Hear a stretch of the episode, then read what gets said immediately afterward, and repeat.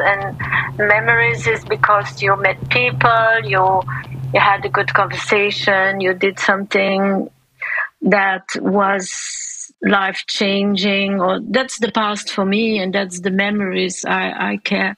But I'm looking in the future, you know, I'm motivated by the world for tomorrow. What can we do with with what's going on, what what fashion should be in the future, and so on. That it's not only fashion because it's a bit of a boring subject uh, for the moment. So the past is for me, you know, I don't know. I have a curriculum vitae. I printed it out, and I was panicking myself for every every year what we did so I, did i send it to you that no, document no no yeah so if you look at those pages three pages every year something it's really um it's not it's not really important for me although it's in my body in my mind in the way i work i think and i'm absolutely not against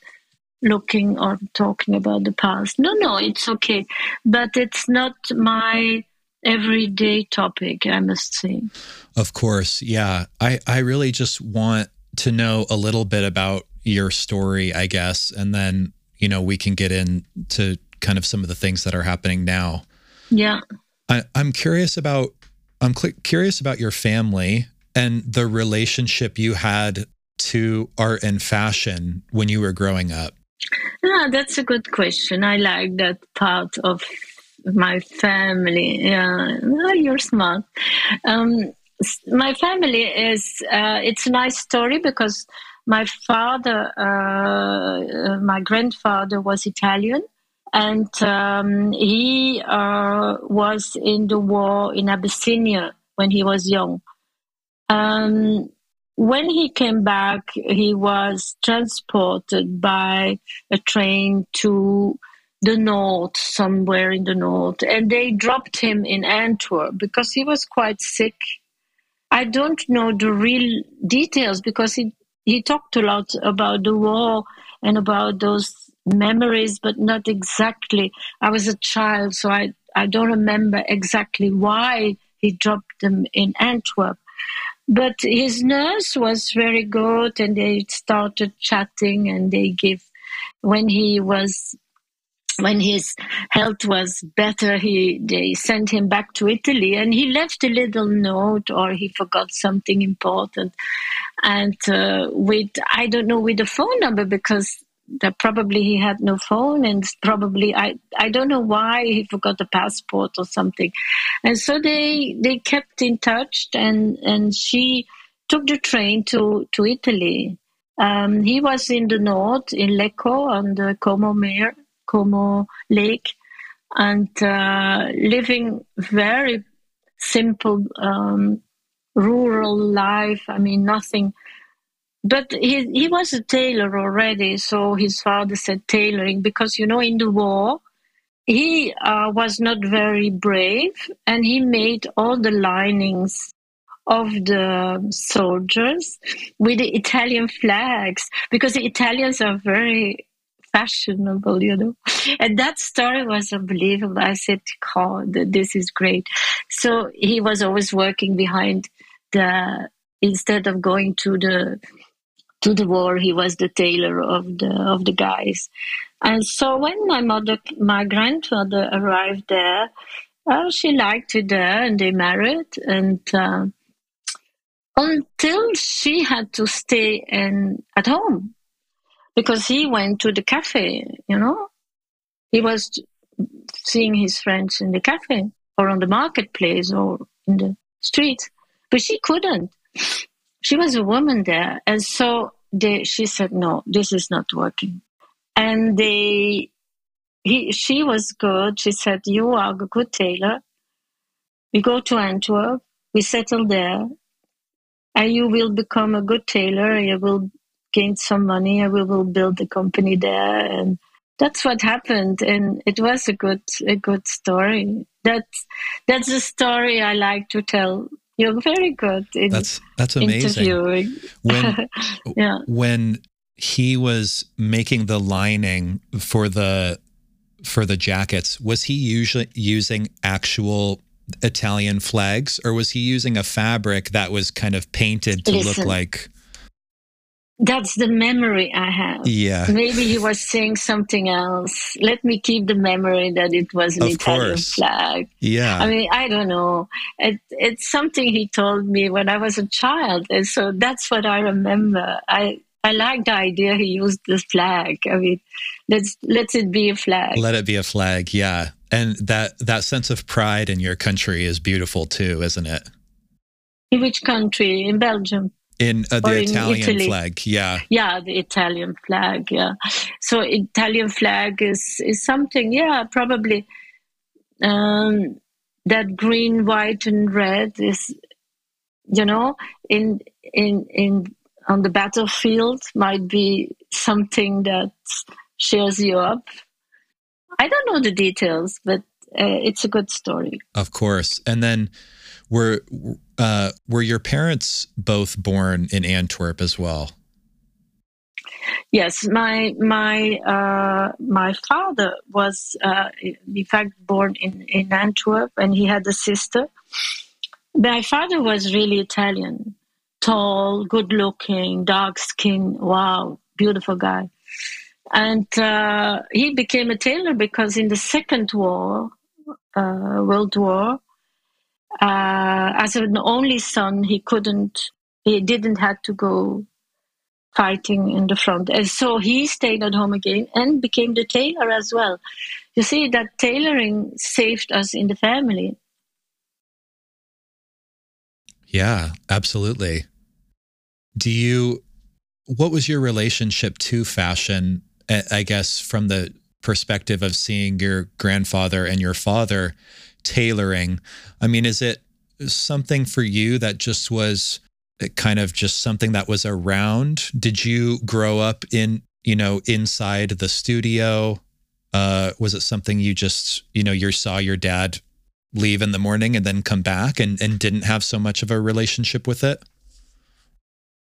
Well, I I think when I was a child, it was not really so close. But when I later on we we went to the center of Antwerp near the station to have that new laboratory and, and studio.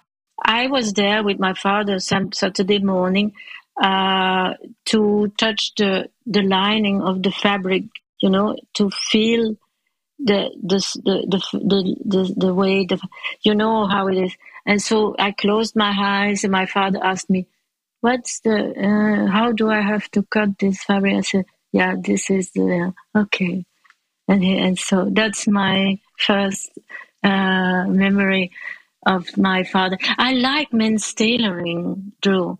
Men's tailoring is for me magic, and and uh, it's uh, it's where everything starts for me. And I think also now that men's tailoring should be more uh, promoted. Because there you see the basics you know when when we had a very uh, we were near the station near the diamond business so all our uh, jewish clientele was extremely uh, loyal but also very difficult in the millimeter you know they, they, they see like the diamond they, they look at the garment the shoulder like they look at the diamond you know. So that was also mm, a very precious learning pattern for me, I guess, as as a younger a younger kid.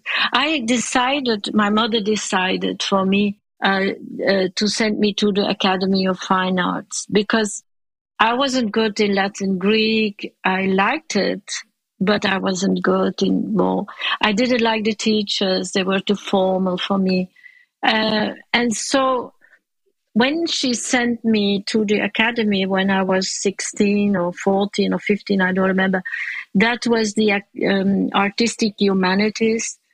Well, that was me. I, that was fun. And I later on uh, for fashion to study fashion. Maybe it was not a good idea because I was more attracted to fashion, um, to architecture and, and design.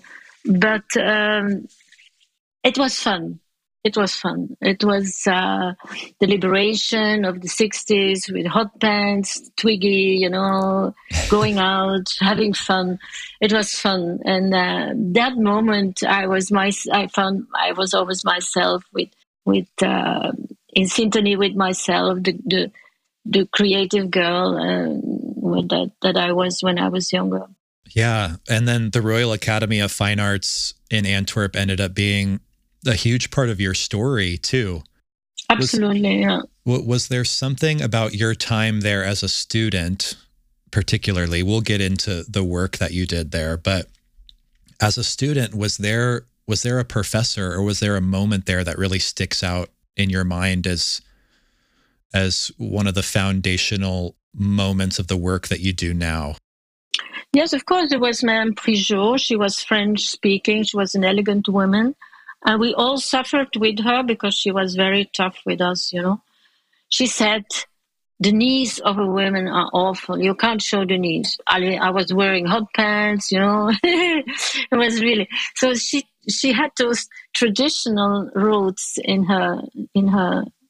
She has that French chic, you know. She was really elegant French, and, and uh, we all hated and loved her. If you ask Martin and all the others, it was like, oh, pretty sure we all hated her, but we we loved her because we learned so much from her, and um, and so I think teaching is is important in that sense that uh, you can give your t- students the freedom to do what you want, what they want.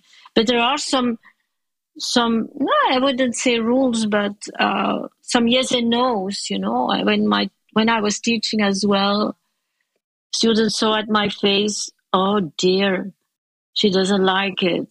So I, I yeah, I was already like, mm, maybe no, let's find out what we can do there and that's that's the relationship I liked to create when I was a student.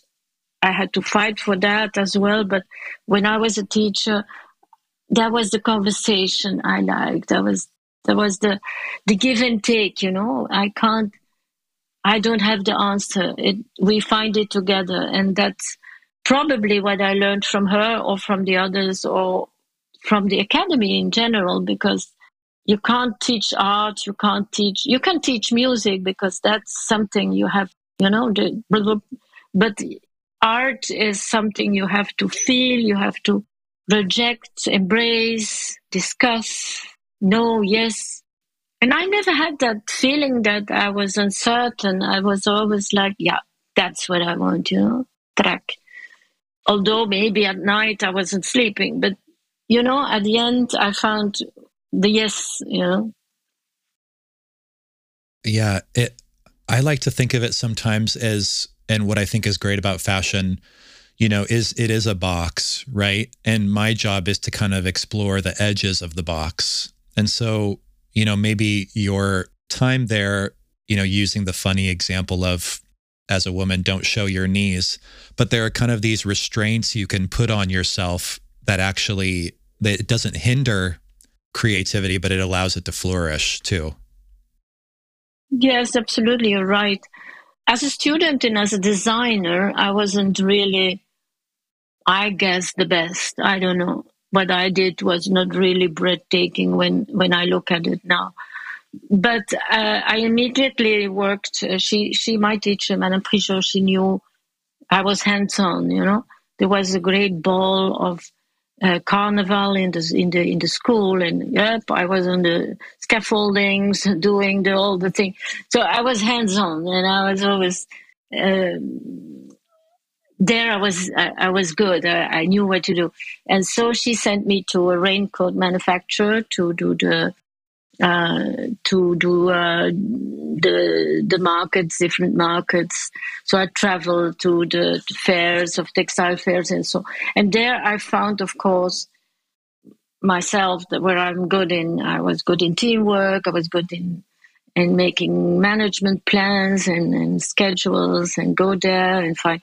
So there after school, I I think I found my way in in not being a designer, but in in finding all my happiness in whatever there was going on with or without fashion. I mean, yeah, I thought it was fascinating looking at your history to see that uh, Bartsons, which is what you're talking about, right? Um, yes. That yes. the raincoat company, that was, you know, your those two years or so, right? That you were there. That was like your only experience, like as a designer for a company. But since then, you've gone on to, um, you know, I don't think we can really put you in a box as far as what you've done. You've created all sorts of things. You've curated, you've taught.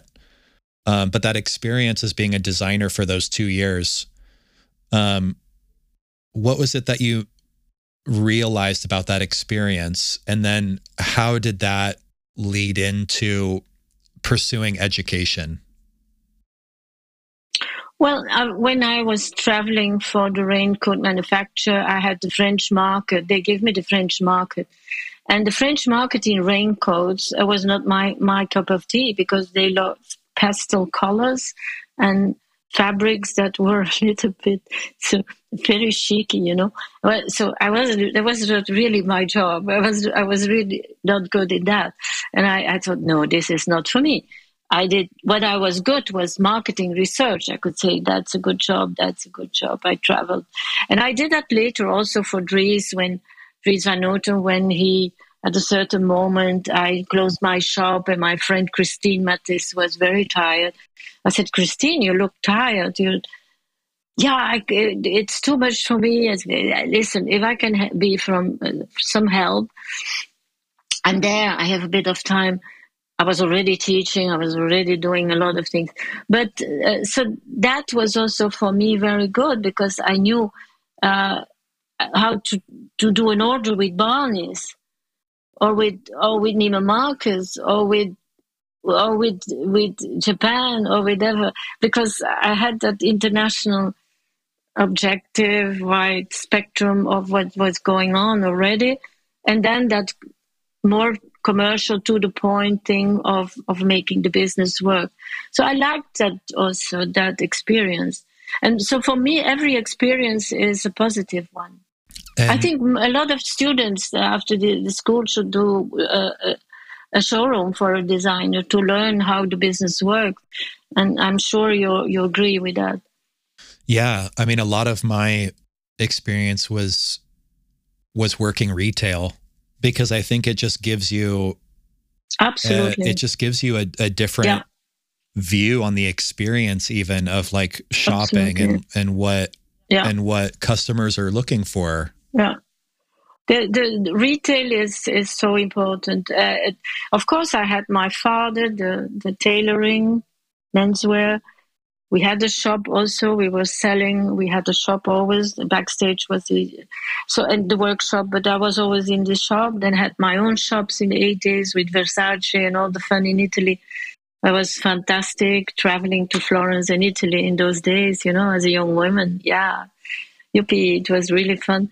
And so in every situation i had i had the best part of it i guess yeah, and I and I definitely I want to talk to you about your store. Um, but when you left Bartsons and you ended up going to the Royal Royal Academy of Fine Arts, did is that something you pursued, or was that something that? Oh no, no, and oh, Drew, this is very strange. Uh, I never applied for. I never searched for a job. I never applied. I never sent a CV, never in my life, never.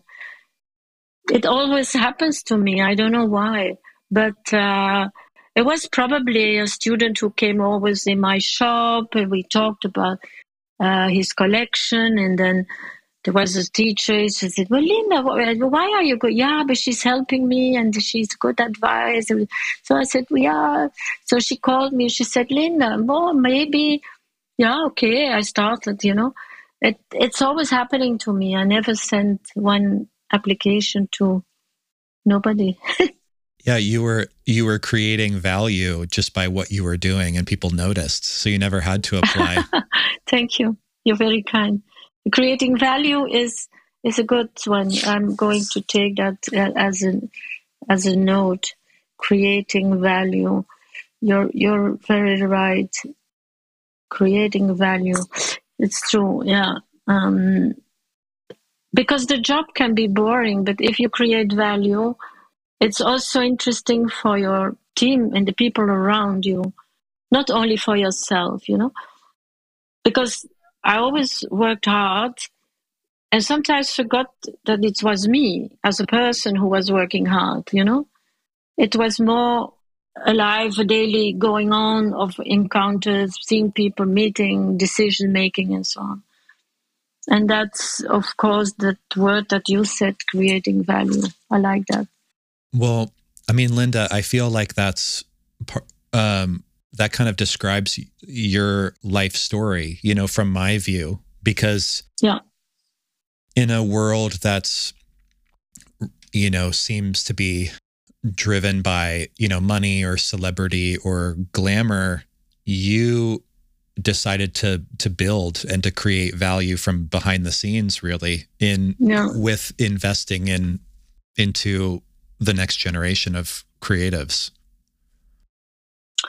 it's true because i receive a lot you know even if, I'm here now on my own in my beautiful attic with all my books on the ground and and, and, and my archive and my things around me, it's I I feel so happy. I'm happy, you know, that I have all those books and I have all those things and I have all those uh, and they are there as friends and I can talk to you and I can talk to so many people if they so I'm I'm very happy with how I am, but the person I am today, let me see that, say that because I have contacts with architects in Toronto and I'm working with, with, uh, or working for Polimoda still in Florence. I'm, I'm trying to make my notes. I'm writing. I'm, I'm so happy. I'm spoiled. I'm spoiling myself that in, in a way because I, I can say no I never said no, but I, I if it's not me, I'm not going to jump in, you know? So that way of working, I think you are the same person because we are not going to talk too much about me, but also about you. I think you also uh, have this kind of facility to uh, to say yes and no when time is ready to say yes or no. Yeah, it's there's so much there we could get into. Um, is there is there someone? I mean, creating value for others. What what you've done, you know, your whole life or career, however you would want to phrase it. Is there is there one or two people that you learned that from? It is. Uh, I'm really curious because you've given so much to you know designers um, like myself. Is there someone that really uh, kind of spoke life into you that you almost wanted to repay to others? Hmm. Not really. Um probably it's more intuition i i have. Intuition and knowing. You know i always it's not knowledge. I don't have a lot of knowledge, but I know it's my knowing what I have to do intuitively. Yes, no, I go there, I do this. Or I see something like, oh dear, maybe I can, yeah, jump in. And I, so it's absolutely, I don't know if I learned this from, I have a lot of books here where for the moment I'm, I'm learning I'm reading a lot of those small books from from a lot of people where I find the same philosophy or vision or or attitude you know? Attitude is is important. When i feel that it's not for me i don't do it. You can't convince me. You can't convince me to do something. So uh, I feel immediately that it's not for me or that I will be un- unhappy, you know. And I think it's intuition or yeah, knowing.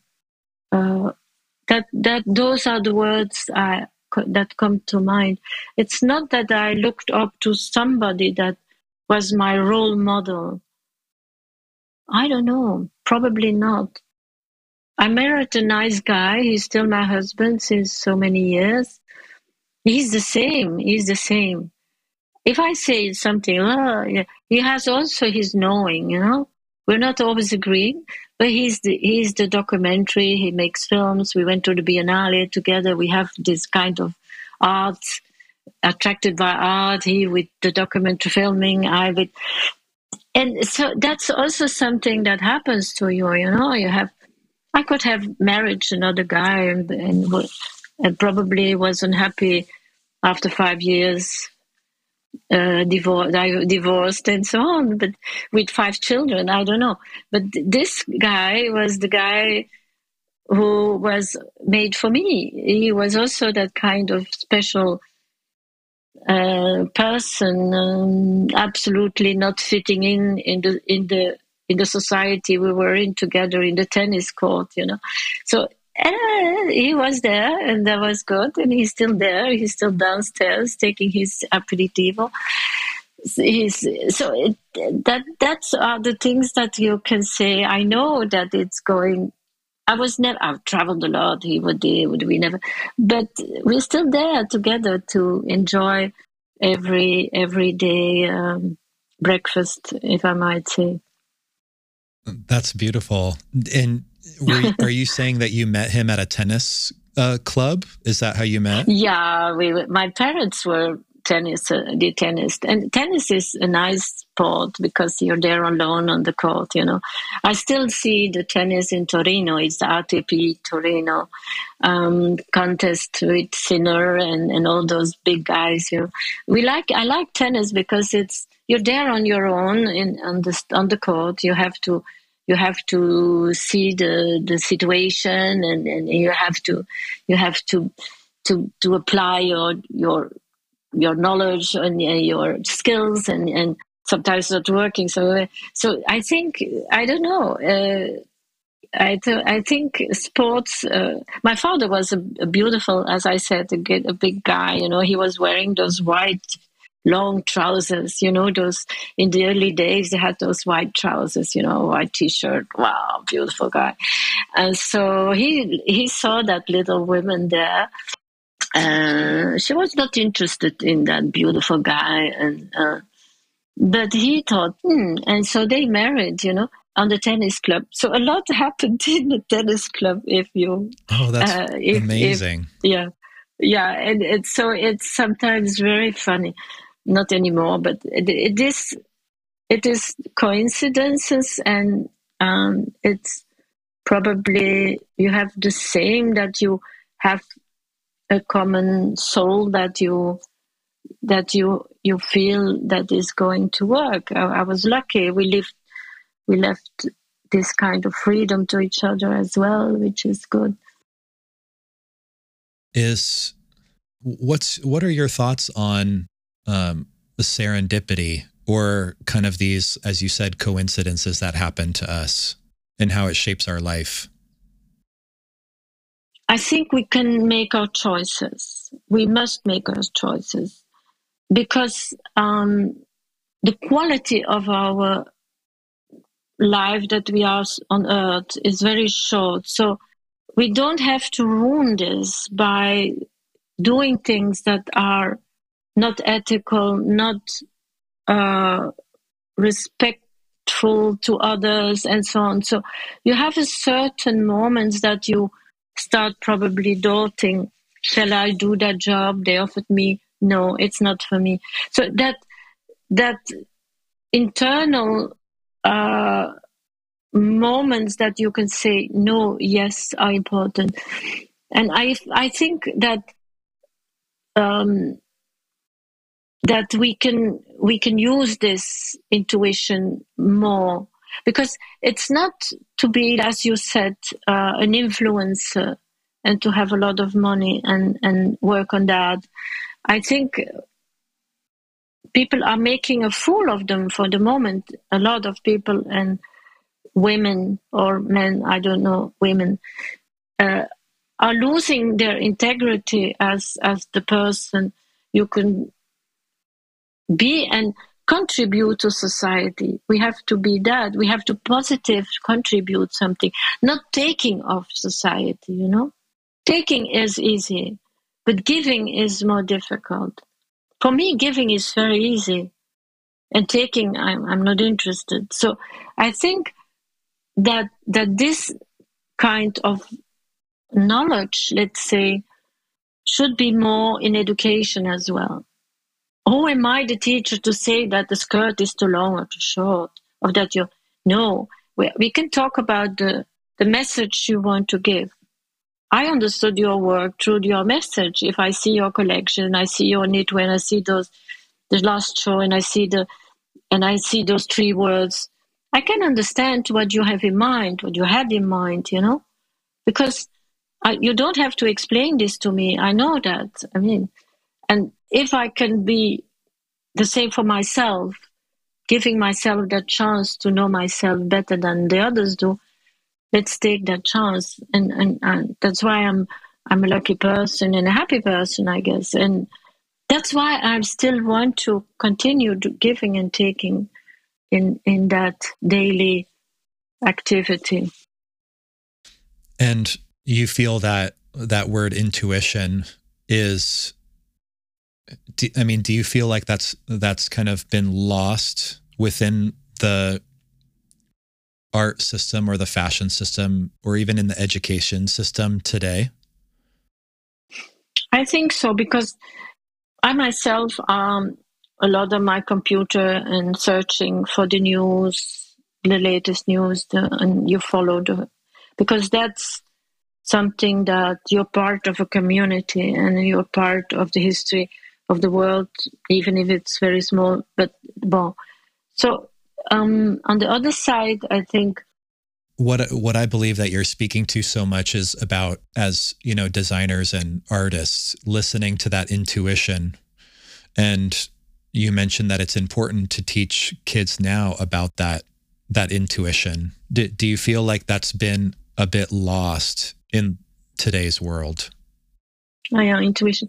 I think when you're a student, you have a difficult moment in your life because you're not young and you're not mature. So in that kind of moment, it's very difficult for uh, a teacher uh, to say yes and no, it's not good, and you have to.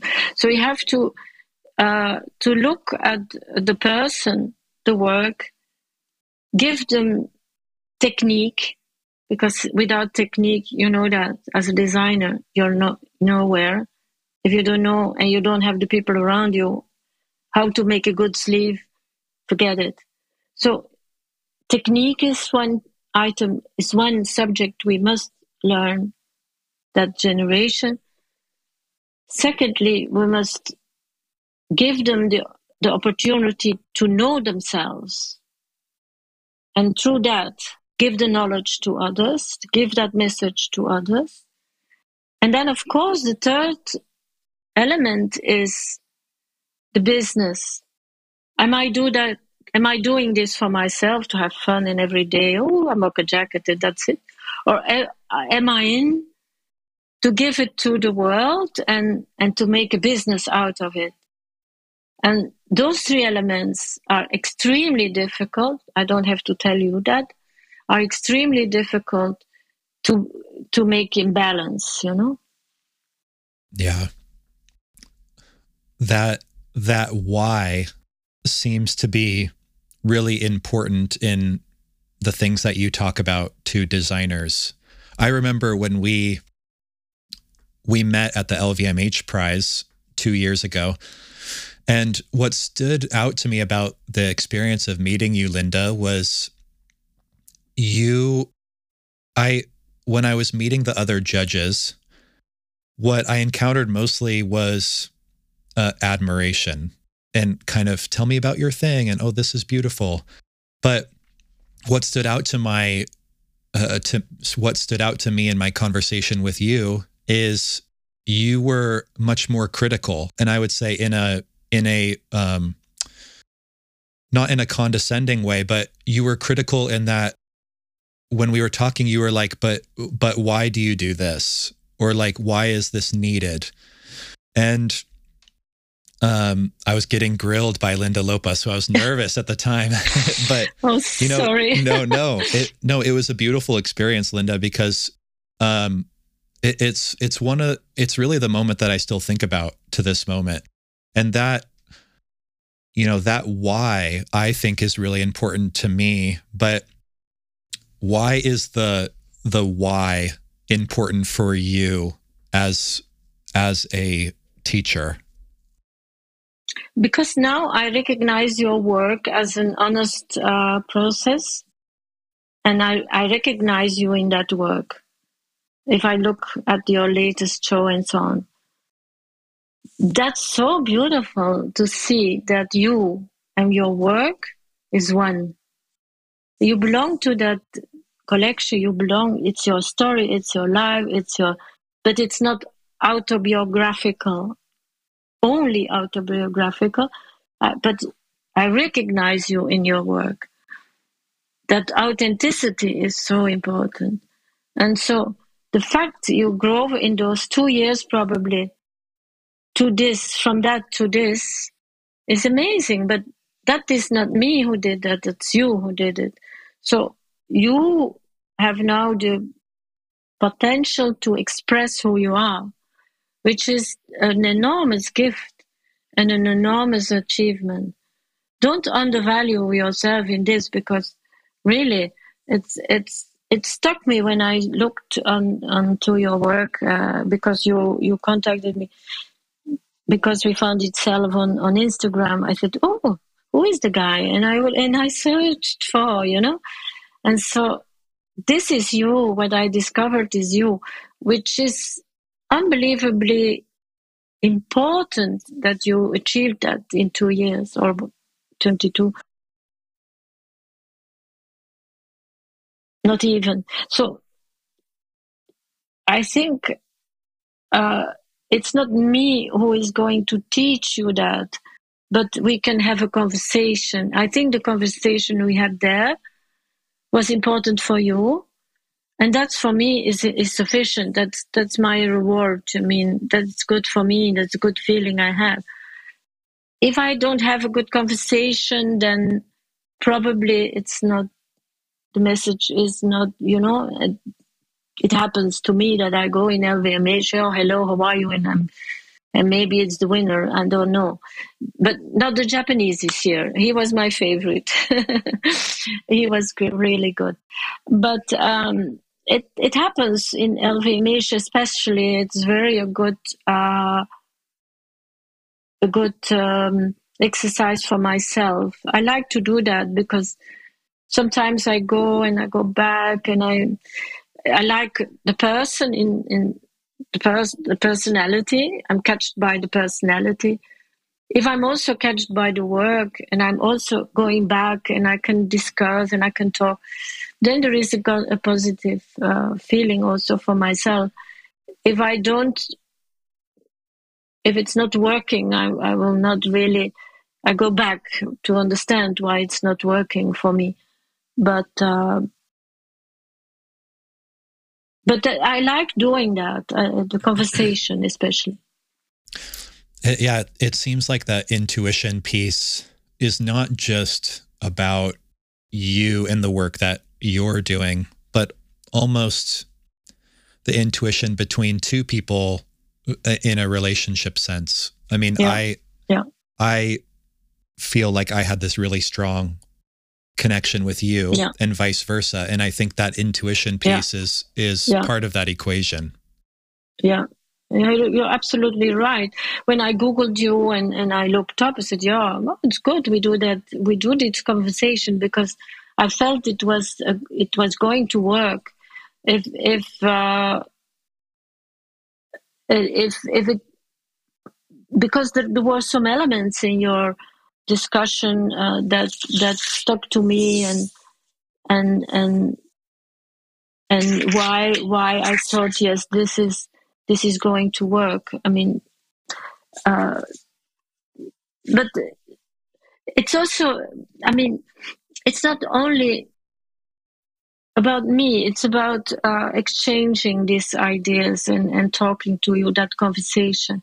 Otherwise, it's an interview. I'm not interested, you know. Um, and if we can see each other again and we can fall, I, I mean, there is a kind of friendship then, and that's important in fashion friendship. Because what what is it? What is it now to to be in the Met on the gala event? I mean, is that friendship or is that competition between one having more legs to show it's absolutely ridiculous and and that's a bit the pity of the situation fashion is in today. What what are your thoughts on competition? And if it's good if it's good for fashion and maybe how did how did you handle that as a professor between your students?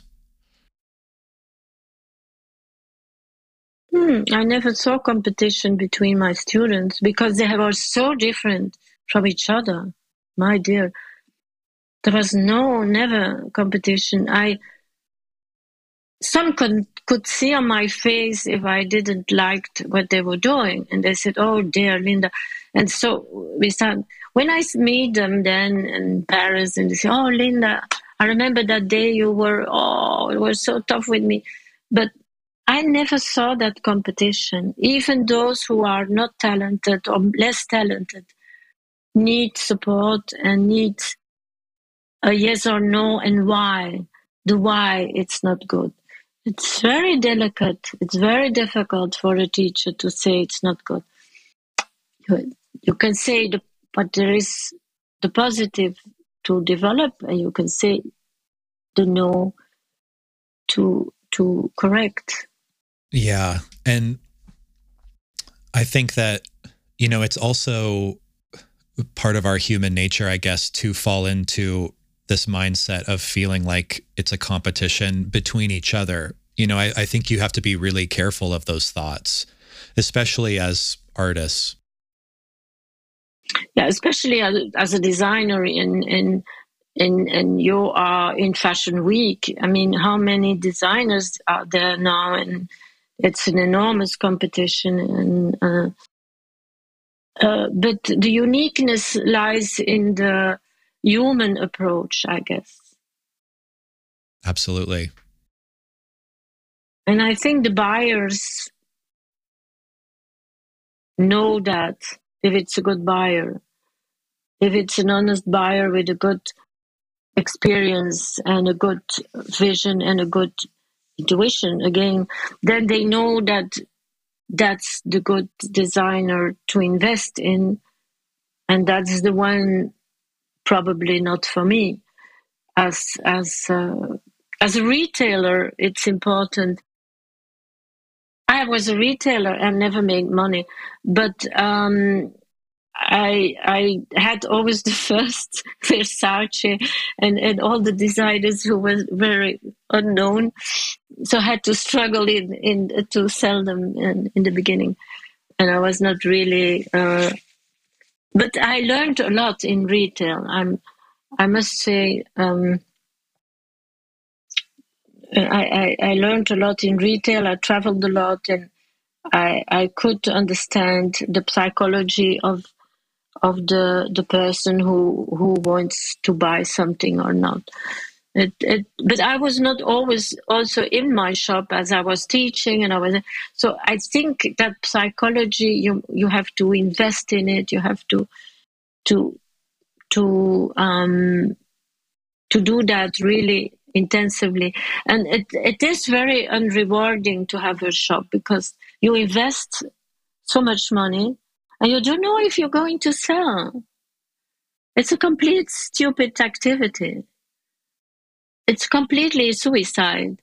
So, uh, I remember I, I, at the end I, I bought Comme des Garçons. I had to pay in advance, and I mean, come on, wasn't me, you know, it wasn't me.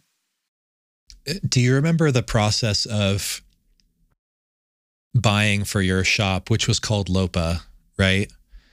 Um, what was the process of finding those new designers? Because you know you were doing it in a time before you could look it up on Instagram or or you know look on their website. When you discovered, you know Jean Paul Gaultier or Comme des Garçons, what was that process like, and and how did you how did you pick what was going to be in your store? I don't know. I don't remember. We went from one show to another. Uh, I went to, to with some of people of my shop sometimes. I went to a showroom and I thought Jean Paul Gaultier, oh dear, it's funny. And probably, ah, I know, uh, uh, to the press, to Marie Claire and the magazines, to the magazines, of course. Because there was that jacket of Jean Paul Gaultier, that beautiful jacket, you know, with um, with with the color. Beautiful. I said, ah, oh, that jacket. I bought that jacket, of course. But uh, yeah, it was fun. And Thierry Mugler, those shows, they were worldwide. And I mean, that was the spectacle that we thought of. That we what we see now uh, is not really new. I mean, Jean Paul Gaultier was six thousand people when of maybe 2,000 people in the arena was fun with Madonna who came out of the thing. It was fun. And I was there and my students, they, I, I, I copied the invitations for them. They came also.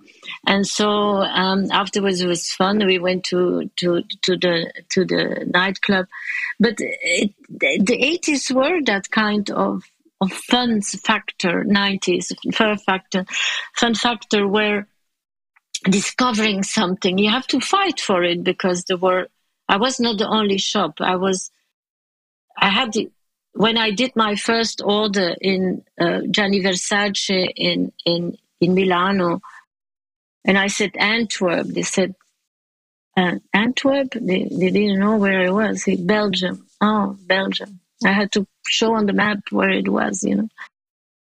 So that's a kind of I see you smiling, but it's like it was like that. I mean, but Versace was, of course, um, in the magazines. He was the guy who came in the news, and as my Italian roots, I spoke a little word Italian, so I had an introduction, and um, I remember I was wearing a white coat embroidered by Versace, white Versace coat. At that time, I thought it was big and wide, but I think it was. But I went to the Pitti Uomo fair in Florence because my father was a tailor, so we went there for the menswear. And uh, that coat, my dear, I had so much success with that coat of Versace. and that's nice. I mean, that was the heartbeat. Remember, that was the heartbeat.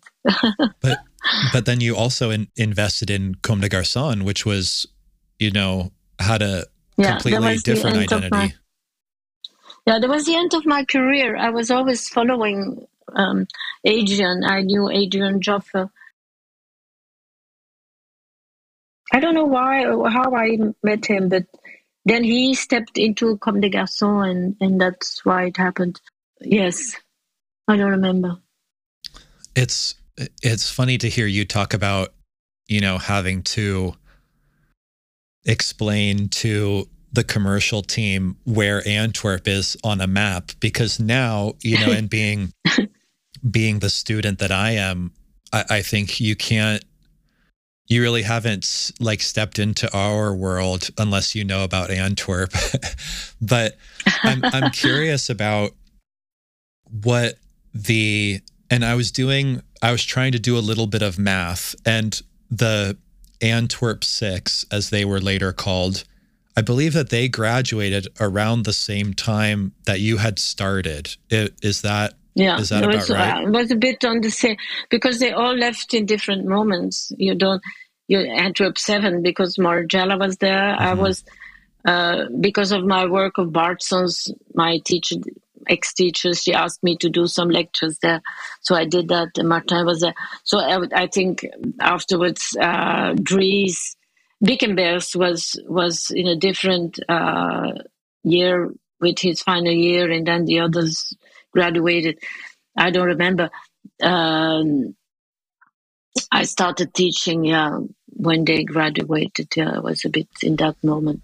And I think it can get lost now that there was some time in between when they graduated before, you know, their brands really took off. But I'm curious about what was the what was the energy like at the time in Antwerp when you did start teaching and how did that energy kind of create this uh, renaissance for fashion mm-hmm.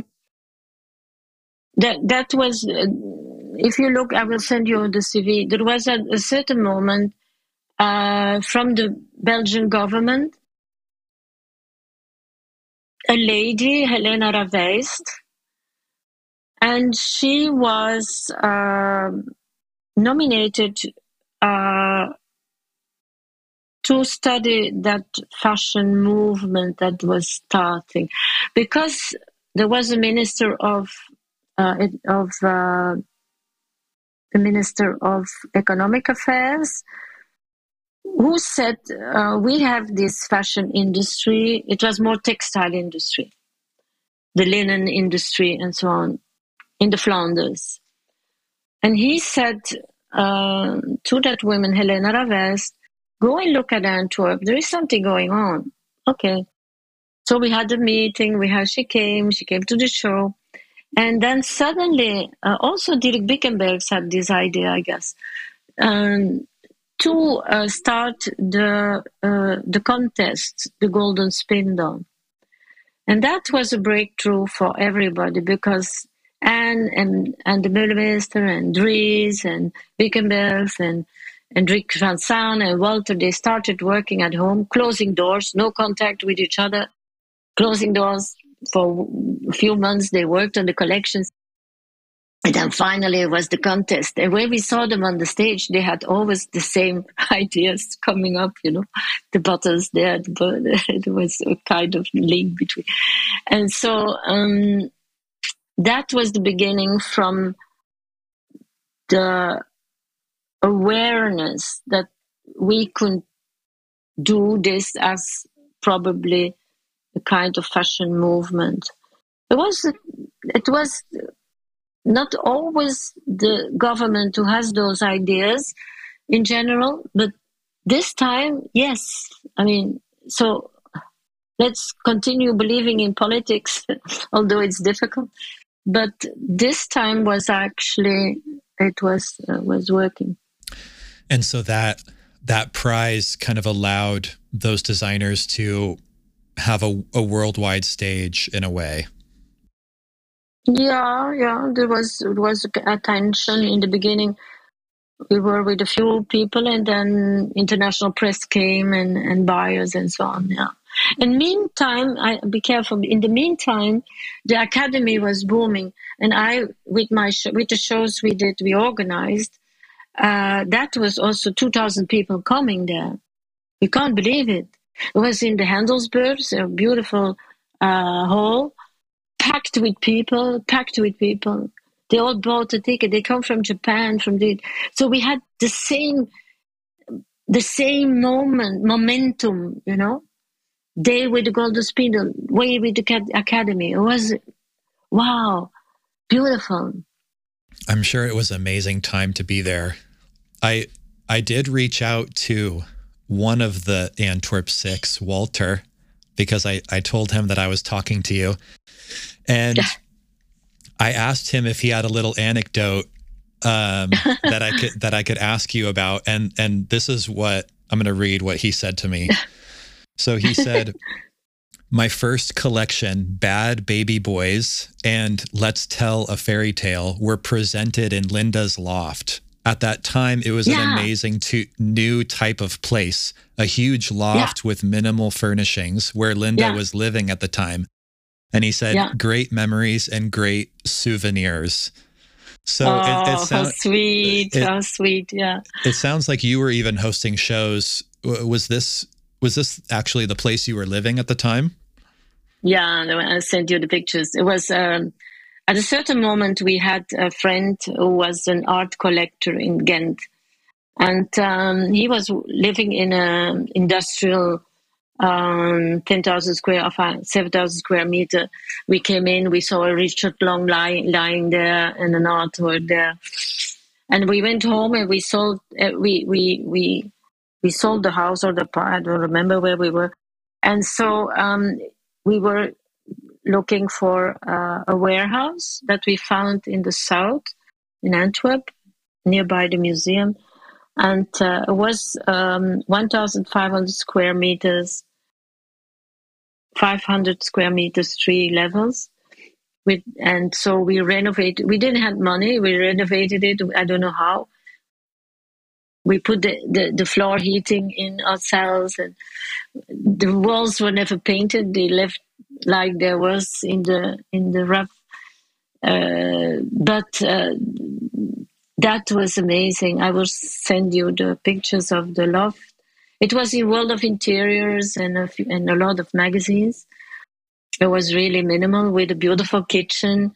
And Dries also did his showrooms with there, Dries Van Noten. So Momo was cooking and every, all the clients of the world, they came to see the loft. And yes, that was a place. That was a place. It was beautiful.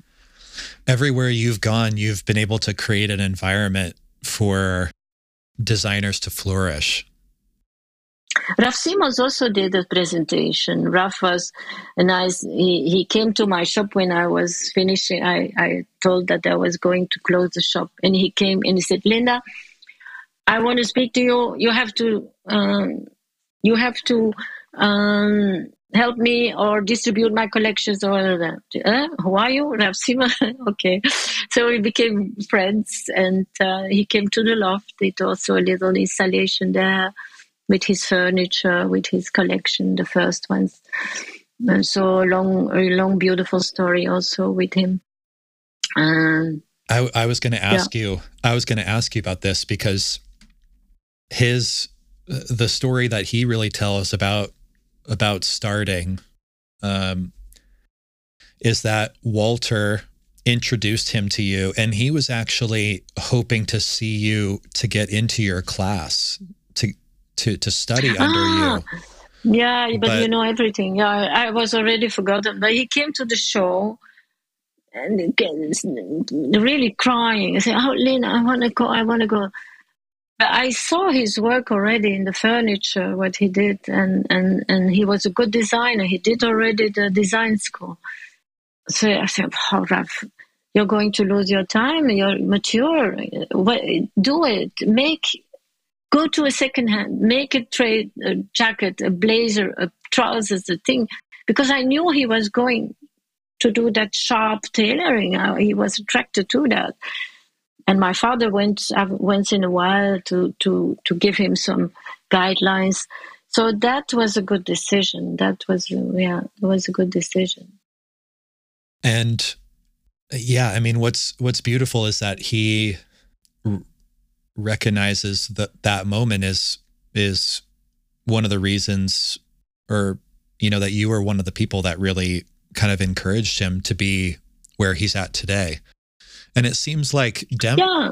go after you go ahead no no no no no no please well i was just gonna tie that in with uh demna as well and demna talks yeah, about demna. how he uh really was inspired by your teaching and specifically yeah. about in a way about the business part because you Taylor. you asked yeah. him like Demna you have to think about who this is for and and who's gonna yeah. who's gonna buy this yeah and that was a formidable experience for him mm-hmm. well that's the that's the key of the conversation in education it's psychology you know it's psychology. It's not always working, but if you feel it was a big class there, there were about 13 people or 12, there was a big class. But I knew he was a good tailor. He was good in menswear. He did menswear then. I knew he was uh, motivated to go to make money because where he came from, he had to fight for that. And so, knowing all those elements, you see a guy before you and you say, yeah, that's his talent, his potential. Yes, no, there you go. And that's what I what we talked about before. Yeah. What I mean, Linda, you've seen so many incredible designers have crossed your path. Is there is there a through line between the the designers that have been successful that you've, you know, taught or been a part of their journey like Walter or Martin or or Dries or Demna is is there something different that you recognized in them early on that kind of gave you this intuition? Yeah. Let's talk about Kris Van Assche. Yeah, he's another one. Kris was very shy, very young, not very young when he started. And we worked a lot together on that last year collection. We worked really closely to it. And um, you see where he is now. He's very mature. He's a beautiful person. He had great experiences with Dior and with others. He's absolutely a beautiful person, a person, a beautiful person. I mean, and I'm happy that I could talk with him through that collection final year at that time. And what what was it about the experience with you know Kris specifically that kind of gave you that uh, that helped you helped you guide him further into his own ability? Oh, I can't. I'm I'm not into those details. I mean, I liked the person. I liked his being very young, open, and I could guide him. Punto. I don't know about all the. De- I mean, it it's the the most important thing is the person he is today. It's not me who made him. He was already an interesting person, an interesting guy with a vision and motivated and ambitious. So if you have those elements, nice guys, ambitious, and uh, you can make it. I mean, probably, you know, a lot of people who are not going to make it, but he had the talent to make it. I mean, that's psychology. Yeah. How how much has timing played a role into all of their stories? Yes, timing is timing is also important in my work. When I started the Modern Artsy, the Modern Museum, the the Flanders Fashion Institute, all that, time was ready to do that. I mean, you, I wouldn't do that now today. I would really do something different. Um, but the timing is it, it's always a great part of the success, of course. I think you feel that as well what you are doing is is now I think interesting in the timing of, of what you do. You you you you are going your approach is, is an honest approach. You you're trying to go into uh, the human the human side of the business. And and that's that's what you are strong in now. I think you find you found your perfect timing to do this. Two years ago was not maybe within so that i don't have to explain to you what timing is and how that work. Uh, some designers are probably uh, in the wrong timing. I mean i don't know um, if i see the fashion weeks it's all very classic i like it the critiques is in Milano, it's too classic. I mean, if Gucci is classic, Eviva is beautiful, but uh, if the press doesn't like it and if the customers don't like it and they need flowers and daffodils, what can we do? Uh, I think he's the right guy for Gucci. Bene. Am I the only one? Okay, that's my opinion. I can't, I'm not a journalist, so I don't have to do that job. I, I don't have to judge anybody. I can only have my own perception of what I like. And I stick to that because I'm not going to read an article. Okay, I can have a doubt if they say, yeah, but there is nothing interesting in his that presentation.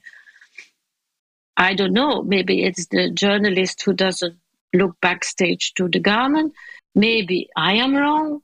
Could be. Maybe I I didn't felt the Gucci, uh, but I thought, oh, maybe finally I'm going to buy a Gucci jacket because it was a beautiful jacket, and then I'm a happy person. But who am I? I am not so important in that part of the business. I'm an outsider and I can judge for myself. I don't have to make a business out of it. Yeah. I think what's interesting and maybe frustrating about timing is that you only really recognize it when it's in the past, I think. You know, when you're in the day to day and you're, you know, hustling to put your brand together, the collection mm. together, mm. you're, at least I can speak for myself, but it really is listening to that intuition. But only later on can you recognize the timing of things. You know, for instance, my, no. my story is that, you know, I spent 10 years trying to make something happen. And because I I don't have a, a, fashion education, so I started graphic printing T-shirts and then uh, getting into cut and sew, and it was really over COVID that I had been trying to make something happen for ten years, and now I had four months where I couldn't go to work, so I was in my studio every day and I was like, you know, analyzing my thoughts and thinking, I, I really, I can't make something for other people. I need to make something for myself. Mm-hmm. And the first collection for iRay was really born during COVID after I had that hard conversation with myself. But then that also led to, uh, you know, Dover Street Market buying my first collection for three of the stores, but then also getting invited to be a part of Paris Fashion Week calendar because I think I would not have been able to do that if there weren't so many people around the world that just actually could not travel to Paris. And so yeah. all of a sudden they had a bunch of slots that were that were open for physical, you know, for for physical presentations. Yeah. And so I think that's what's difficult about timing, right? Is like you can only really move with intuition and and there's a lot that you can't uh make happen. Yeah, intuition. The timing is I think COVID was uh, a bad uh, uh, history because many people died or were sick and so on. But for me, also, I was writing my book in on the eleven containers, and I, I was so passionate about, that. I was with my on my own in my office working on on that uh, idea. And now I found my Toronto architects who liked the project. So I think COVID was a kind of confrontation with ourselves. We had time for ourselves. So what can we learn out of that? We don't need another COVID, but we need time for ourselves. We need to have those moments, a break, look in the mirror, do something. Maybe not even look in the mirror because we look bad with, with, COVID. We didn't have, but we can, yeah, you know, but we can, we, we, I started writing, writing, writing, you know. I learned writing there. It was so fascinating. I, I I had my little book Life is a Vortex that was before COVID. And my students, when I was in Polimoda, they oh, uh, Prof, we, we were reading your Life is a Vortex. Were, yeah, oh, we loved it. And so they were, I didn't, I didn't, that scared me a bit because I didn't know people were reading my books. I mean, I did that intuition. I, I'm not born a writer. I'm not educated such as such. So I was writing every morning, took, took, took some ideas and so on. The second book was during COVID, and I was also writing and writing and writing. That book is not so good as the first one, but the, the part of the containers is the one I'm developing further now. And um, what can we learn about that? We have to face that situation of being isolated with ourselves and trying to find the the the strength to to overcome the isolation know? And i think we learned eh, you know all we all learned a lot about that about the fact that we, even alone on our planet here in my in my wonderful attic, alone. I'm so creative for the moment. I can't stop doing things. From Toronto, they said, Linda, can you explain more about the containers? How will the... One day I started it. In the evening, I have my project. I have it. It's amazing. I don't know how where I get that energy because I'm not distracted by by other things. I go in my computer, I go and I write it down, and it's there. It's unbelievable. It's unbelievable. I don't believe it myself. How how much is coming out of myself for the moment? Yeah, Oof, it's there. It's amazing because I'm not detracted. I'm living here in on the seaside in Belgium. There's nothing that happens, you know. So um, except doing shopping for food and, and some uh, essential things, I go to my computer. Ah, bah, it comes out, and I think COVID was was actually a learning process of how to cope with ourselves, with, with our lonely self, you know, our lonely self. What can I do with myself, you know? And you did a good job, and I did a good job, and I, I learned how to to survive without ten assistants and being the director of a school. You know, I'm on my own here, and so it's a learning process in in uh, that that that that I I think was in a sense important for creativity. Absolutely. It, it was for me. But at the same time, if we're looking at the other side of the coin, I feel like some of the issues that maybe we're seeing happen today and in the media were exas- exacerbated a little bit by COVID in that now people were locked in their house, you know, and they they couldn't connect with others and lots of people turned to the internet and to social media, which I'm curious what you think about this. I, I don't think that's uh, you know innately a bad thing, but I do think that has you know made some of our thoughts and and feelings more extreme about certain things because we were only connected within this kind of social media universe where the most extreme things are what you see. Yeah, it's true. You're absolutely right. It's now 90 and 10%. And before it was 10% and 90%. You were 10% on, on online and, and the rest was your own uh, daily connection. Now it's the, it's the opposite.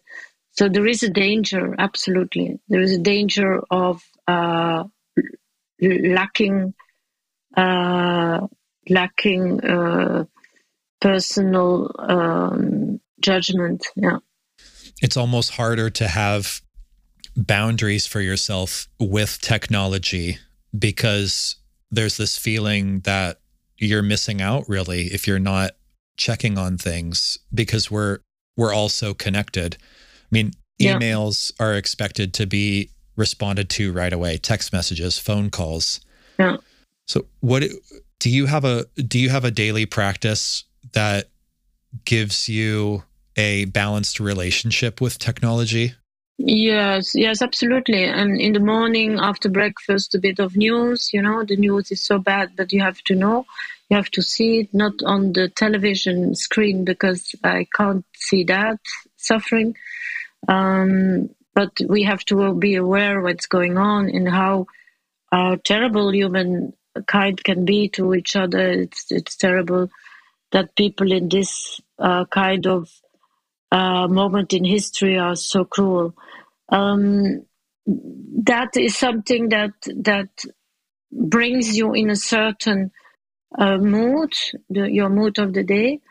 Um, it's also tennis that is, brings the mood of the day. I can see a tennis match on on into in the end of the day uh, at the end of the day you know, to, to see sports and tennis gives me also a psychological background of how those young guys cope with their bodies and their minds. So you see how you have those two extremes in the morning and in the evening. And in between, you have your screen, your computer, your your work, your connections, your projects. I'm working on an event in January for Polimoda that it's a difficult one. So I'm I'm really focused on that. I have coffee at two o'clock with with with something with my husband. We had a little chat up and we continue. So the days are really, um, I think, um, well organized in the sense of the not organizing by on purpose. It, it's happening like that. And when I got to my computer and I got on a text and I start writing, it comes automatically. I'm in a good mood for the moment. Uh, I'm, in, I'm in, in a driving force. I mean, yeah, I feel that on my skin. I'm, I'm motivated. Might be that one day I say, oh, uh, this is too much. I'm going for a walk, but I'm coming back and I start again. So I'm, I'm in that mood for the moment. I, I'm not. Maybe you call me within six months and and it will be different. I don't know. That that daily practice is really important i think. I think so. Yeah. How i mean you've been teaching over you know the course of the last you know 40 plus years and you've seen um not only the rise of social media but also of technology and the internet. How how has that changed teaching fashion students over time I must say that I stopped uh, teaching fashion students when I became the director of Polimoda um, in 2007. Um, I was a director. I had to had a job to do there, and the school grew. Uh, I, mean, I was lucky that I had the the, the correct uh, strategy um, to bring that local school to an international platform. I was often in the classrooms at the end of the year of the rehearsals for the fashion design, but also the marketing students. So you saw different types of uh, uh, young people, uh, ambitious um, more on the business side or ambitious more on the design side, the communication side, and so on. I think uh, what what I did in education was giving a structure to the school and, and with different uh, sections and different approaches, uh, different languages to use also. Um, but I didn't have the patience anymore to go in the, in the classroom. It's it's not for me anymore. I stopped going in regular basis teaching in 2007. So I'm not really. You can't say that I'm still the teacher I was before. I'm a different person. I'm more a conceptual thinker, a curator, a motivator. Um, I, I can. I'm a sponge that needs to be filled every day with new I so that I can give back. So I'm I'm not really that good in before the classroom or one to one yes i can be one to one i can i can have the patience to talk to young people but it doesn't happen to me uh, so so much yeah uh, at the same time i think you've been around it so much even from a one-on-one perspective or even as you're curating you know you've been able to mm-hmm. feel I'm, I'm sure you've been able to feel the energy shift as you know instagram and and other technologies have come to the yeah. forefront I love Instagram. I'm, I I don't use it hundred percent well, but uh, I, I, I met you and I met another guy. Uh, it's tr- it's fantastic. I couldn't live without Instagram anymore. It gives a, a sense in my life. I mean, posting something and I push myself to say something useful, but then it doesn't come. I stop doing it. But it is a, a kind of mm, autobiographical thing because you can you have to express yourself with images, with words, five words, ten words. I don't write. I see the journalists now like writing text like five pages on, on Instagram because they don't use the social. So Instagram is becoming press releases, is becoming um, publicity, is becoming commercial. So, um, but I like my little Instagram account. It's not very important sometimes I think I should do better, but uh, I think uh, it's it's something I wouldn't I wouldn't miss anymore. I, I like it, and it's my daily my daily activity. It, it's like another one of your art projects. I feel like. Oh yeah, oh, that's good. Thank yeah, you. It's, it's like your it's like your vi- like visual journal. Yeah, is it okay? You saw that picture that I took on the on the Avenue Montaigne. Mm-hmm. Yeah, recently. I, I took that. I don't that the, that that coat with the two shoes. You saw that? Yeah, yeah. Is that is that just a person that was on the street, kind of covering themselves with a jacket? Know. I didn't check. Yeah, I didn't check. I couldn't check because I thought it was an installation, and then I thought maybe there's a person inside. So I didn't check, but the image stuck me. It was really interesting. Yeah, it it almost felt like it was a, it was a, you know, magazine ad for like for Balenciaga or something. Strange, huh? Yeah. It stuck me. I was shopping. I went to, it was before the Balenciaga store, by the way, not far from there. So, um, strange. That, that image was, was one of my best uh, images lately, but was it, was it real? Was it not real? Was it, uh, I don't know. One of the things I, I had to get over early on was um, this kind of sense of competition, you know, with Instagram, because I think what social media can do is it pushes to the forefront, you know, people who have hit the jackpot in a way, you know, the 16 year old yeah. kid who yeah. has kind of blown up within fashion or, you know, the 10 year old fashion designer or whoever it is. Mm. And so I, I'm curious to see how, you know, the next generation of designers uh, grows kind of within only knowing that environment. I feel like I was a bit lucky because Instagram came out when I was a, a student in university. And so I, I feel mm-hmm. like my most, maybe my most vulnerable years were spent without mm-hmm. social media. I'm generally an optimistic person, but I do I do worry about you know the students who are coming up now who have you know kind of only have known social media?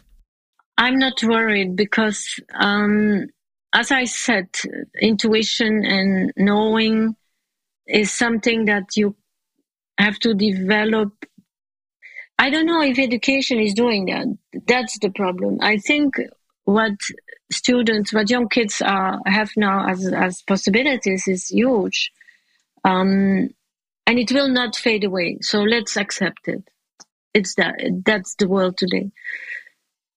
I think they will survive because that's in the human philosophy and if they feel that this is going in the wrong direction they will jump out that's that's what will happen for sure i don't think that the world is going to disappear and connections will disappear look without internet we wouldn't have this nice conversation so let's accept this kind of situation and don't worry about the future. Don't worry about those kids.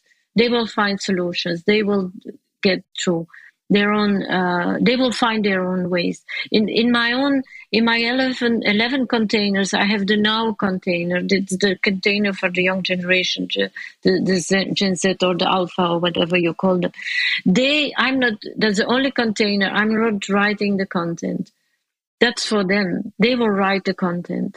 Who am I to say what they have to do? And give them a space and they will try to do something or explain or write or shout or disappear or break the rules or uh, write on the walls. I don't know. Or stay in their bedrooms and, yeah, and become aliens. That's the other alternative.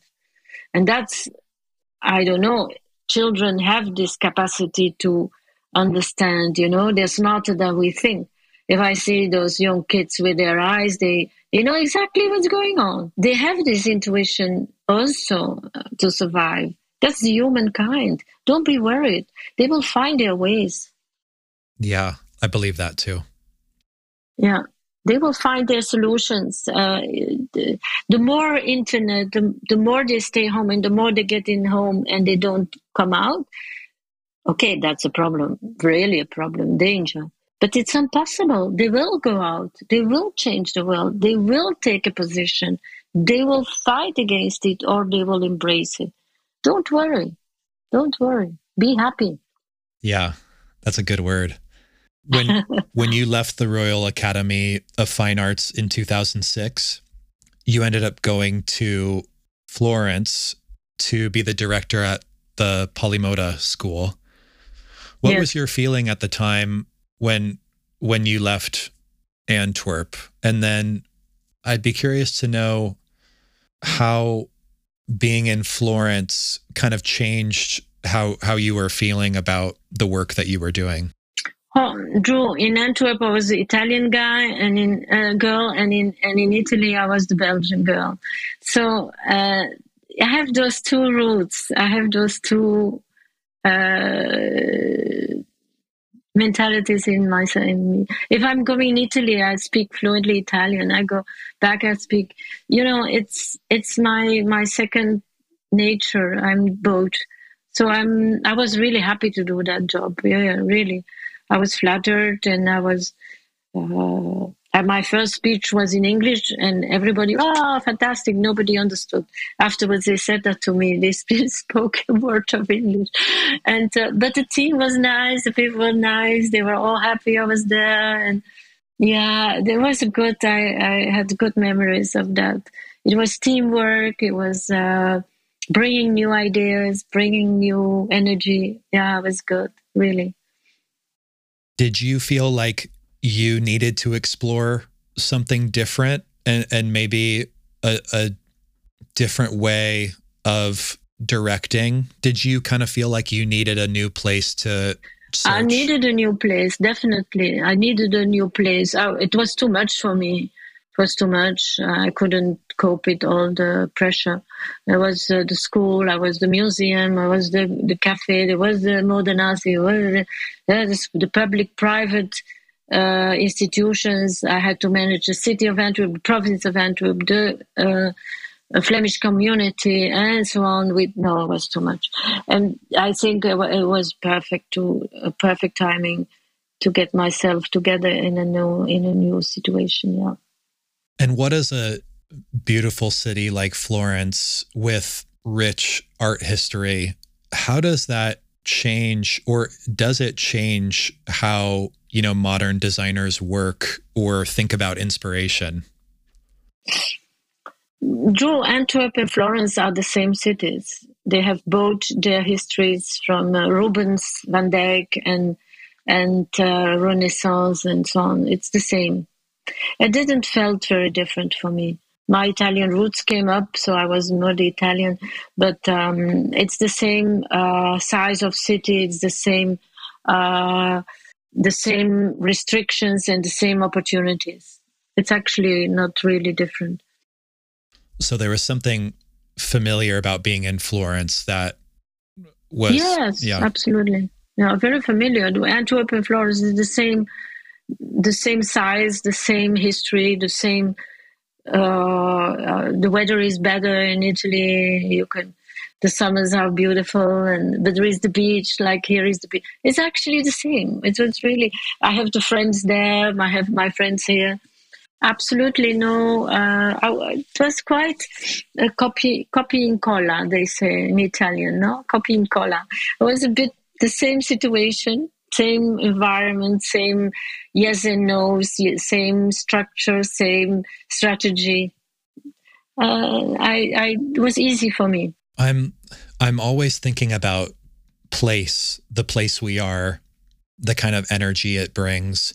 I was thinking recently about Brian Eno, who's a musician. I don't know if you're familiar with Brian Eno. Yeah, yeah. He yeah, has, Brian Eno, yeah. He has this wonderful thing he says, which is when you look at the artists that are considered geniuses, what they really had was something he calls scenius, which is you know, they were amazing artists, but what they really had were people around them that were able to push them, you know, further. So they're considered genius, but really they were they were um, not just in the right place at the right time, but they had other people that were inspiring them.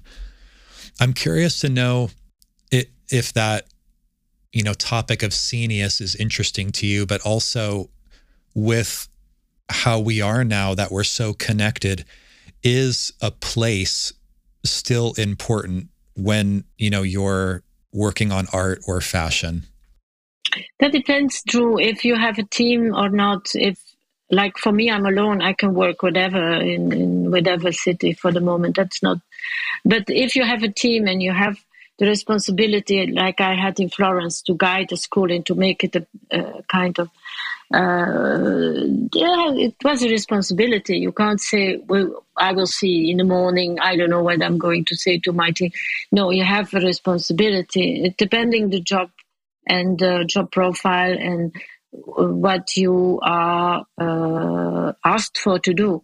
In that case, uh, when I was a museum director, I had my business, I had my budget, I had my ideas.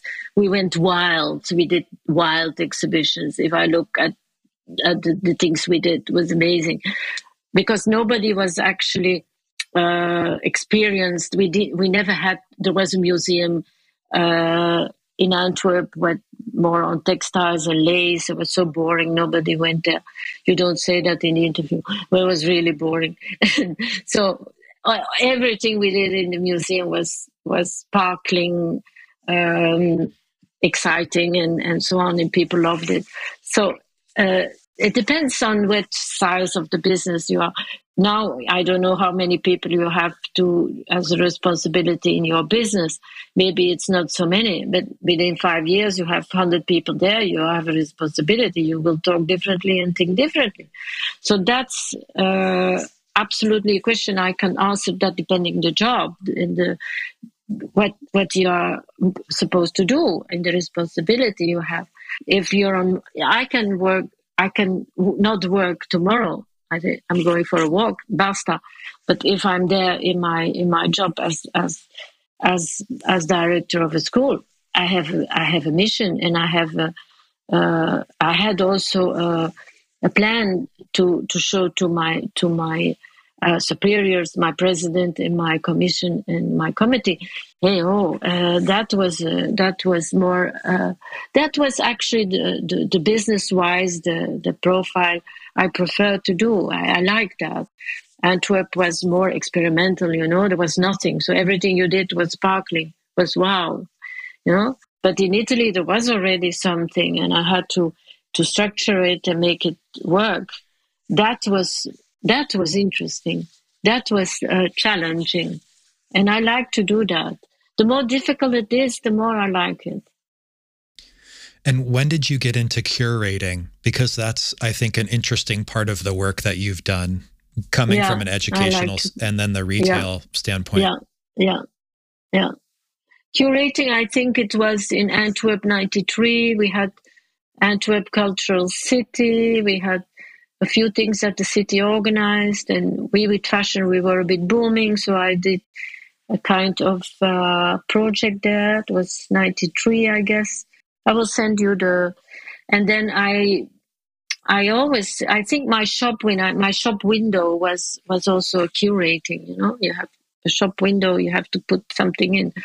Uh, so I, I think it's it's it. I, I love to do that. I love to put an object in in a contest, and that's the object. You know. Um, so uh, we did. There was also a warehouse it was fantastic in Antwerp 93. And then I started doing this more. We, we also used the shop windows in Antwerp to do a kind of fashion walk, you know, in the city. And everybody curated the window. So it, it's in my, in my, in my, uh, I think it's important that with students, for example, in Florence, I used the windows of Hermes, Gucci, and all the windows to put something of a, of a, of a student's work in it. Uh, they said, you're, you're, they're not going to accept. Let me, uh, it's going to work. It worked. And students learned how the, the perception was in the window from. So I think everything you do that is putting your show, you're a curator, uh, you're curating that show. Uh, the light thing, the uh, what the, the, the decisions you take is curating, and and still now I think the containers I will I will send you the eleven containers is is really curating. Because I I wrote them t- during COVID and I have a very specific topic for every curate. I have a brain container, for example, and the brain container is very important because I'm reading this little book, Neuroplasticity, how the brain works. Um, so, um, but now in the context of Toronto, my architects, the brain container, I was a bit um, working on, on a different intake if it comes in, in an e-commerce vision. So it depends the, the situation. If I continue with my 11 containers on the topics I have in mind, uh, I can't change them because there is the speaker's corner. The speaker's corner is something that uh, I would lo- like to launch. You know, in every city of the world, there is a speaker's corner, like it was in London. People come on on this and they start talking about something, um, and it, it it's giving a platform. Now it's in digital form. It's giving a platform to young people to say what they think. That's the speaker's corner mm-hmm. young people, you whatever. So and I think in every container we have uh, a kind of subject that is very important for me. There is the history container where it's not talking about the past, it's the history of today and see what we can do tomorrow. There is a dining container because the dining is an activity where we meet together, we talk, and we talk sometimes we, we, we launch some ideas that afterwards we, we think, oh, that was an interesting conversation. Dining containers is my favorite because it's around the table that you sometimes have the best ideas. The the search for ideas is always something that you've done. I'm I'm curious about you, you did a TEDx talk 10 years ago now. Oh you know everything about me. You did so much research. I wanted to be prepared, oh, my Linda. Dear, I forgot. um, you, I forgot that one. Yeah, you did a TEDx talk, which which I which I watched, and among a lot of the ideas that you put forward, you were really a proponent for the future and and fashion looking to the future and some of the ways that you know, you believed that fashion could push the envelope, I guess, is through fabric and and technology. But there was something you said that I thought was really fascinating. You used you used Chanel as an example, and you said that you know with Chanel we're still wearing ideas that are 40 years old. And I I had to think about that for a little bit. And and I'm curious now 10 years since you did that talk, do you still feel that fashion is looking too much in the past? Chanel is an is an example that is unique. You can't compare it with the fashion industry. So it is unique because it's one idea translated in one million other ideas, it remains uh, always Chanel. So that's something uh, unique. If I like it or I disagree or that, that doesn't matter, but, but that's kind of phenomenon that happens in. Um, is Chanel looking too much in the past? No, it's it's a vision and it's their way of working. I don't. But if everybody should do that, yeah, then we have we're in trouble. I mean, uh, I want to be surprised. I want to be surprised by what I see on stage or on, on Instagram or whatever or on and and if I see to on your to your work and I see it, I was I was I like that. I mean, it, it, if you're uh, within 20 years you do the same sweater, I will say Drew. I mean, so it it I think that uh, example was also important for people in the that moment mm-hmm. in the in the speak in the talk because they're not all all they were not fashion people. I mean, um, yeah, it was it so was you an have to give examples. Yeah, yeah, that's an I, I read. Do, do you think not really the, I mean, ten years from that moment, do you feel like fashion is is good at looking to the future as a whole? Some do, some do. I mean, luckily, otherwise I wouldn't. Uh, I try to look at shows on my Instagram uh, here on my Fashion Week uh, connections. I see the Prada and I think, yeah, it's okay, and and it remains aesthetic. It remains Prada. It means authenticity, but still changing some things here and there. It, it, it looks good. Um, but of course, uh, the question if you would ask me this within six months, I would give you another answer. What is today is, of course, a bit uh, strange in a way that um, the Gucci we knew for so many years with, with um, Alexander was was good. There was a good Gucci. We were used to that, and now uh, we're lost. You know, what's Gucci? What what is it now? It lost identity, or is he going to do something? So we are in a transitional moment because a lot of designers are stopping. Poor guy who died yesterday, and for the for the collection of it. So the, you have a, a, kind of younger generation in the 35, like you, probably your age, uh, 30, that that are having big responsibilities. Is it going to work? I don't know. Are, were they as strong as Michele uh, because he had kind of very uh, important signature?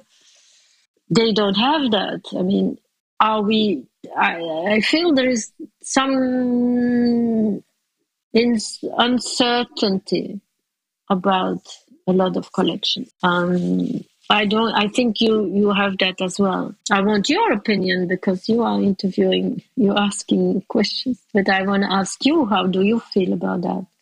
Yeah, well, Linda, I'm I'm uh because I think I didn't come from a fashion background. Um, I view, you know, fashion shows, I think, a little bit differently. I mean, because as an industry, we've been doing, you know, a traditional catwalk for 50 or 60 years now. And I think a lot of people, you know, a lot of the heads of our industry were talking, especially through COVID, about how fashion needed to change, how the schedule needed to change. Uh, but then it just seems like we we picked right back up where we left off. Um, yeah, the exactly. you know the the show structure. Now since then, I've done you know I did two shows that I guess you could categorize as a catwalk because it had that element. But for me, mm. the goal really was to to add a different element in there, and for each collection. Mm it was the idea for the right time and the right collection. But, you know, generally I'm a little bit uh, discouraged maybe about how how we show our work. Um, but I but I think part of that is just how how we've done it traditionally, and so that ends up being the the way that we continue to do it. And so, uh, you know, I'm kind of a believer in, you know, pushing the boundaries even of how how we show our work as designers. There are there the fashion weeks are so fully booked and packed, and you can you can't see them all. Um, I saw many Rick Owens shows, but the latest I skipped because, yeah, it's again the same location, same things. You don't see those garments in the shops because it's experimental and that's it. So I, I have those. I have. I, I'm going to Paris to, to meet people and to to see a good show and to see an exhibition and see some friends during fashion week i need that but i don't go to see all the shows. I mean that doesn't make sense. Um, to me i can look at it on internet afterwards and then i know exactly what. But um, is there an alternative? That's the question. What is the alternative? What is the solution? How can we do better? Well that's the question. I think you have already found a kind of niche where where people are looking at your work through that video, and then afterwards you have Dover Street Market where they can wear it and, and try it on. I think that's a good balance. I think your balance is correct between not too much information on your website. But soon you will do e-commerce. You will put your sweaters on, on your knitwear online. I can buy them online. I want to buy one online or whatever, you know. So soon you will do that step and then you do a second step and you, you do that. Fashion weeks are what it is. Uh, it's, it's really overwhelming. Starts in in New York and uh, London as well. So you can't do them all. Uh, really, uh, the buyers for shop buyers uh, have a difficult job in in traveling constantly, but they are very spoiled. All those journalists and buyers, they go from Egypt to uh, to Los Angeles to the moon tomorrow. They have a treatment unbelievable they are paid or not paid, I don't know how, but they have the most irreal world in, and it's really becoming absurd. It, it's not normal anymore where all those that machine is traveling from one point to another. How do they do it? If, and not only during fashion weeks, during fashion weeks, they're all together in Paris, London, other. But in the whole year round, they are in the best hotels in the world, treated like princes and princesses, and, and have an enormous. That's not real. That the world is not made like that. It's not a real. It's not the the real situation of. It's very fake, and and if that is collapsing, the whole system of communication is collapsing. The whole press is collapsing, the whole point of view of critical thinking is collapsing, and that's what's happening. But the whole mechanism of the circus going to to Spain because and then all the artisans and then she goes to New Delhi and then you have all the things there before the it's it's it's ridiculous. It's really becoming actually out of the blue. It's not normal. It, it's absolutely not a, a, a, situation that can go on. And so, what the alternative is, I don't know. Maybe it's what people love and journalists love, but it's not me. It's not you. Uh, I don't know. Yeah, and and the in-person experience, right, is something that's beautiful about fashion uh, and and art and and viewing viewing art and experiencing it in person. I think there's only yeah. so much you can see digitally. Um, but when you're in person, you know, it's a special experience, yeah. which is why I don't blame yeah.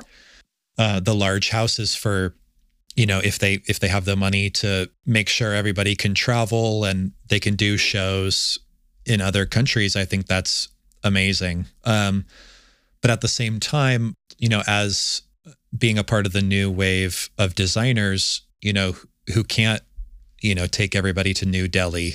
I think it gives us an interesting opportunity to, you know, find other ways of showcasing our work. And I'm not sure what the answer is really. Um, I just know I'm trying to find that for myself, and other designers that I talk to are trying to find that for themselves as well. Um, and maybe maybe that is the the way though the large houses will always show their work. Yeah yeah yeah. I don't i'm not sure Julie. i can't look in into the future. I think uh dior is back is going back to the to small atelier for for doing things. I think that show off in all those magnificent uh, locations is a bit uh, finished for them. And if they because it's uh, you don't believe in it anymore. It's like every day they make a silhouette, so it's 365 days. Is it 365 days? Yes. Uh, they make the whole atelier makes uh, uh one or two outfits, three, and it's she picks it up, and this is for New Delhi, and this is for then, this is for preview, and this is for then. It it's so transparent to me that that that is the system today but is this the passion and the authenticity we are looking for? I don't know. I don't think so. Um, is just to borrow a question that you asked Demna in your interview with him that you did recently. Uh, is fashion headed in the right direction? What did he said? I think he was feeling a bit pessimistic, but he was feeling good about where he was headed. Well, that that's good. I I was there um, with the show, and uh, he's very confident in what he's doing. I felt it. I saw it with my own eyes. I was there, um, and uh, that makes me happy. I think he's supported by by the group. He's He's uh, working hard. He's uh, achieving something that is not easy to achieve. Absolutely not. Um, and um, there is a kind of integrity what he's doing. He's he's not playing a game. He's quite honest in what he's doing. Um, I was also at the haute couture. It was a nice moment. It was very warm, and, and also after the show and hugging, and the whole team was there. The, the, the friends were there. It's a family reunion. There is something going on. There is something that I feel uh, becoming part of. You know, because as a student we didn't met. He went better. He went before to see what he did.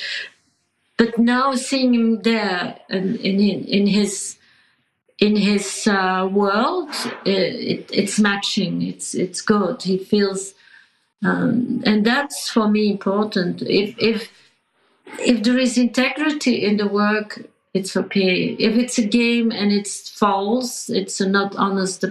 You feel it immediately.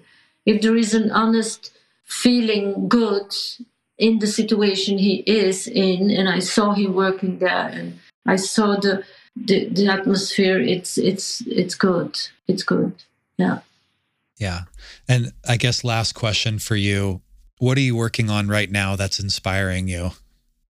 I'm I'm working on uh, my 11 containers to be uh, curated and developed in Toronto.